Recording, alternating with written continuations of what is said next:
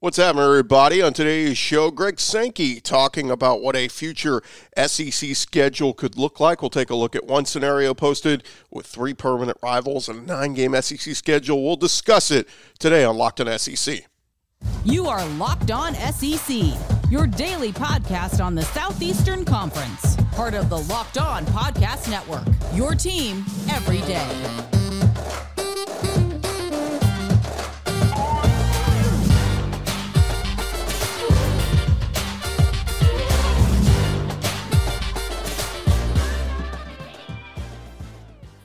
What's happening, everybody? Welcome into Locked on SEC. It's great to have you guys along.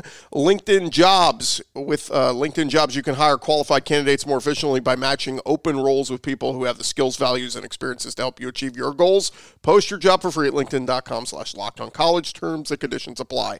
I'm Chris Gordy. Welcome into Locked on SEC. Thank you for making us your first listen every day. And remember, Locked on SEC is free and available on all platforms, including YouTube and at lockedonsec.com. Well, let's jump into it. We got plenty to discuss as the news came out late last week that conference expansion is a go for 2024 with Texas and Oklahoma coming to the conference on Friday.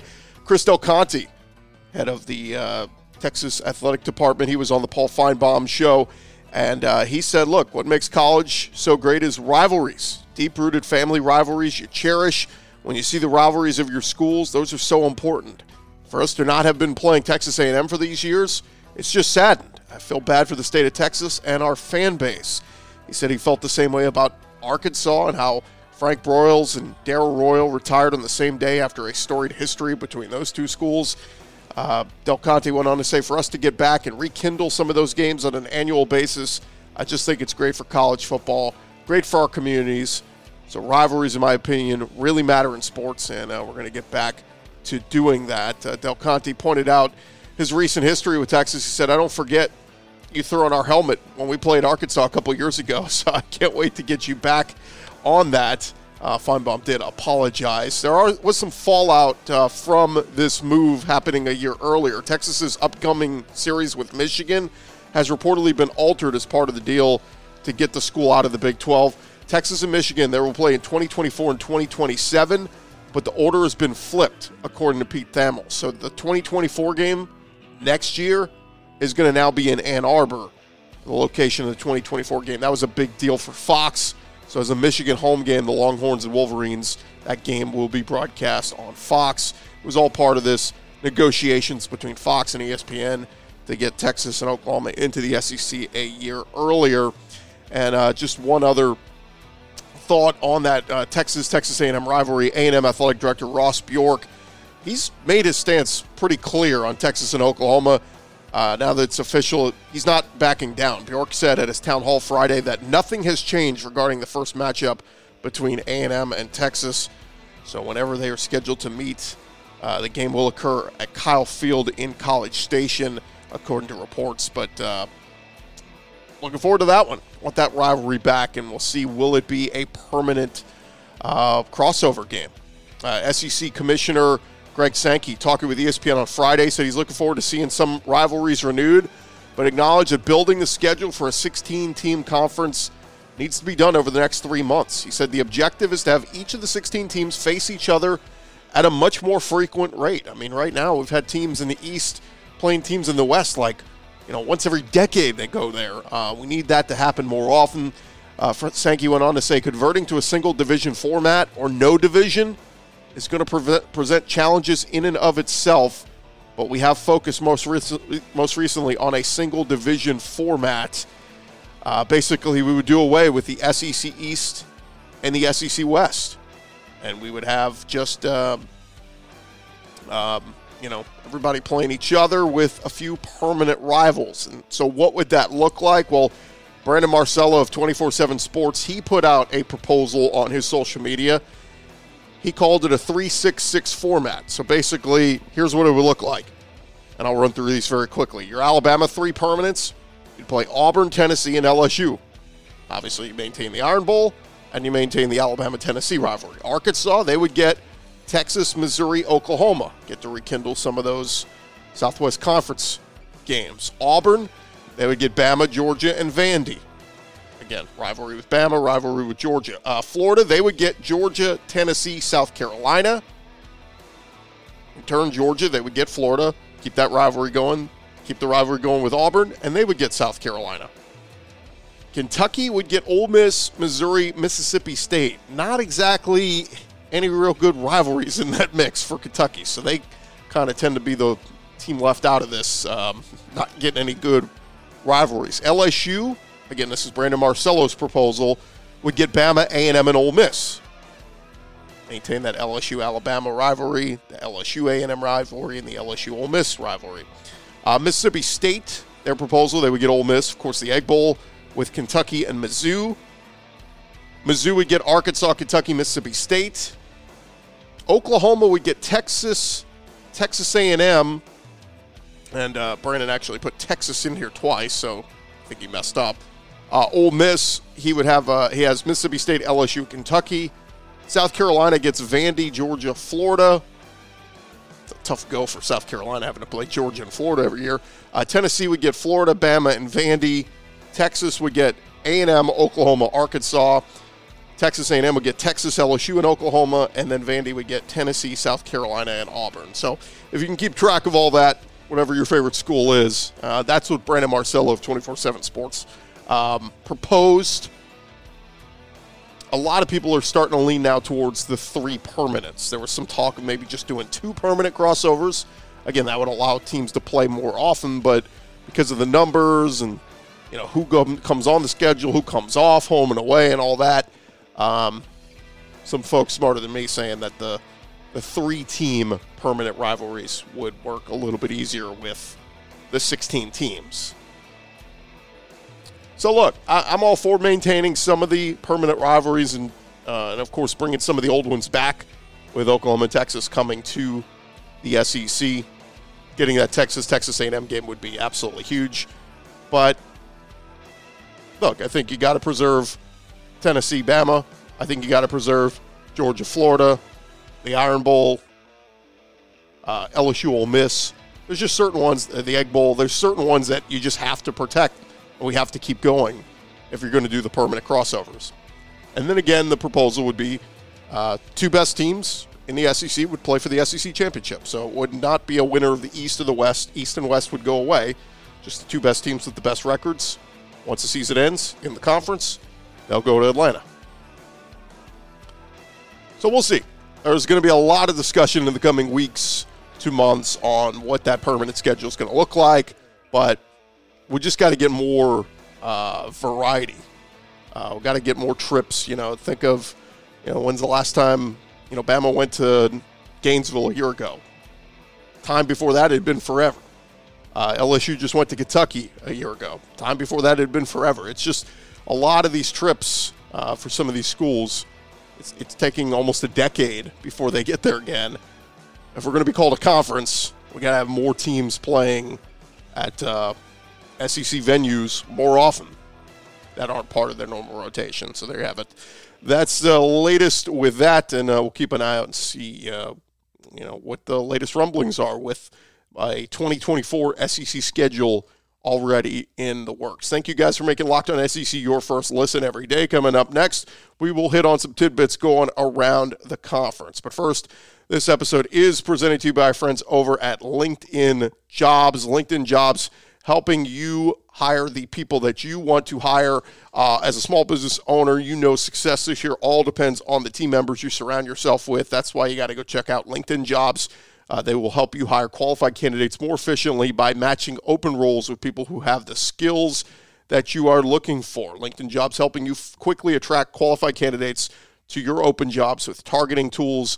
They make it easy to screen and rate applicants based on the job qualifications, all on one platform. It is why small businesses rate LinkedIn Jobs number one in delivering quality hires versus leading competitors. LinkedIn Jobs helping you find the qualified candidates you want to talk to faster. Go post your job for free at linkedin.com/lockedoncollege. That's linkedin.com/lockedoncollege to go post your job for free. Terms and conditions apply.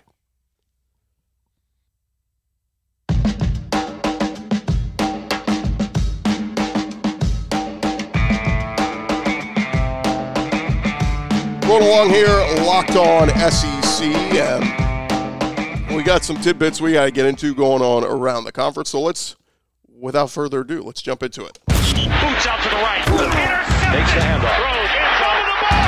What a catch! Around the conference. And we start over to Alabama as their off-the-field staff going through some changes with analysts. On 3 Sports reporting that Alabama analyst Max Bulla, who was recently promoted from grad assistant to defensive analyst, he is now reportedly heading to Notre Dame. Meanwhile, on the other side, Alabama going to add former Boston College offensive coordinator John McNulty as an analyst. Max Bulla, he spent 3 seasons on Saban's staff as a grad assistant. As AL.com reported, Bulla is no longer listed among Bama's analysts on their team websites after his recent promotion, and he'll be heading to Notre Dame. McNulty heads to Bama as an analyst for Tommy Rees, former colleague. McNulty and Rees worked together at Notre Dame in 2020 and 2021. McNulty was the tight ends coach. Rees was the offensive coordinator. Speaking of Tommy Rees, made a very positive impression during his interview, according to reports. Chris Lowe at ESPN reporting that he showed a lot of confidence and self-assuredness. Lowe spoke with a veteran head coach who said the Alabama coordinator hires won't be a complete overhaul because of the way Saban has adapted a lot more than he's been given credit for. The quote said, "He's changed as the game has changed, but with the direction you're seeing him go with these 2 coordinators, don't be surprised if it looks a little bit more like what Bama looked like 6, 7, maybe 8 years ago. At least I'd say that's the plan. Running the football more on offense, get more turnovers on defense, and just generally punching you in the mouth." Now, one SEC offensive coordinator also weighed in Chris Lowe's article and said, "I would say above everything else, Tommy Rees's commitment to running the football and how he devised ways to get his best player the ball, whether it was running back Kyron Williams or tight end Michael Mayer, that had to be a big factor in Saban's decision to hire him." Another former coach said it was the right move for Tommy Rees and one that could pay dividends for him and Nick Saban. So a lot of positive feedback so far on the Tommy Rees hire. Some Bama fans a little mixed, but I think anybody, look, if you're a Bama fan and they're telling you they're going to run the football more, I think you take that. A lot of Bama fans did not run the football enough these last couple seasons. Bill O'Brien did an okay job. The offense obviously executed well, scored a lot of points. Bryce Young won the Heisman 2 years ago. But Bama fans are used to run the ball and stop the run. And it sounds like Bama's going to get back into doing that a little bit more. Another SEC news, well, SEC faux news, Utah quarterback Cameron Rising. News came out he is recovering from a torn ACL, and the hope is he'll be back in time for their Week 1 game when they will host Florida to kick off the 2023 season. Rising was injured during Utah's Rose Bowl game, and Utah head coach Kyle Whittingham had not previously said what the injury was, only that it was a serious leg injury, and now it has come out torn ACL, and with his timetable, Whittingham expressed confidence that Rising will be ready to go for the start of the season. He said it's a leg injury, going to be fairly extensive rehab.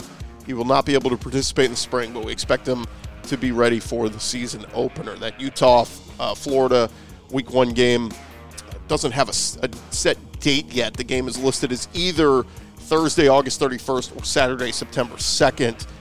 That will be determined by the Pac-12 TV schedule, as it is a Utah home game.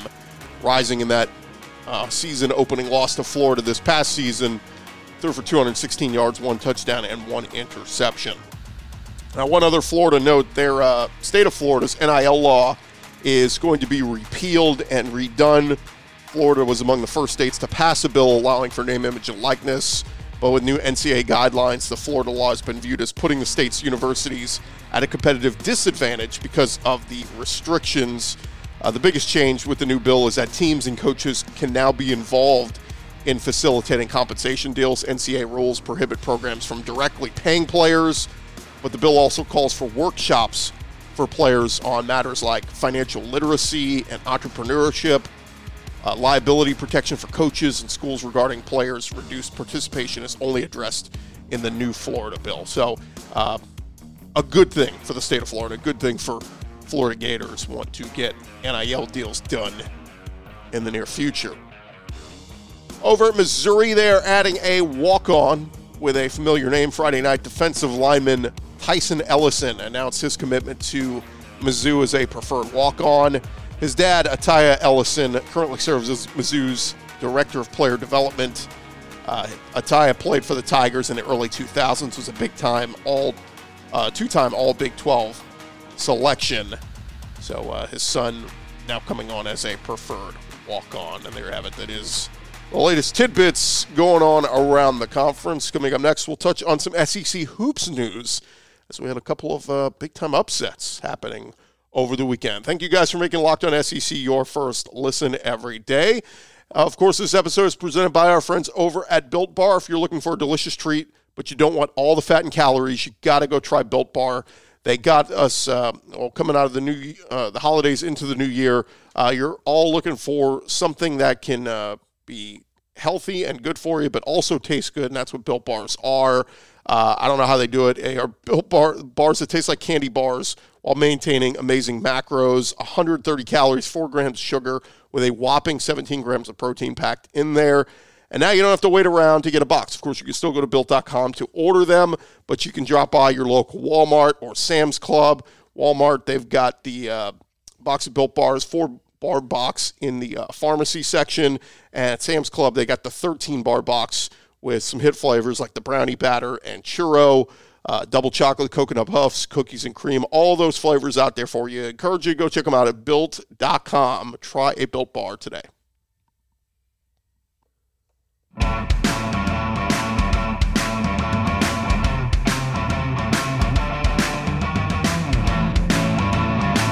Continue on here, Locked on SEC. And man, we had a lot of basketball action going on over the weekend. Some really, really good SEC games if you got a chance to keep an eye on them. So figured we'd run through a few of them for you. We'll start with what turned out to be one of the games of the weekend, Auburn, Alabama. What a great game that was. Some great highlights in this one. The Auburn faithful really showed up and showed out. The jungle was rocking. Brandon Miller had some nice moments. He put Allen Flanigan on a poster at one point with a transition dunk late in the first half. Miller did not have his first bucket until over 11 minutes into the game and did not make a three-pointer for the first time since the season opener. But Bama got some second-half strong performances from Ryland Griffin, Mark Sears, and Jaden Bradley.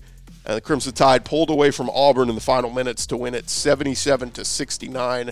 At Neville Arena on Saturday. Bama, they improved to 22-3 overall. They remain perfect in the SEC at 12-0.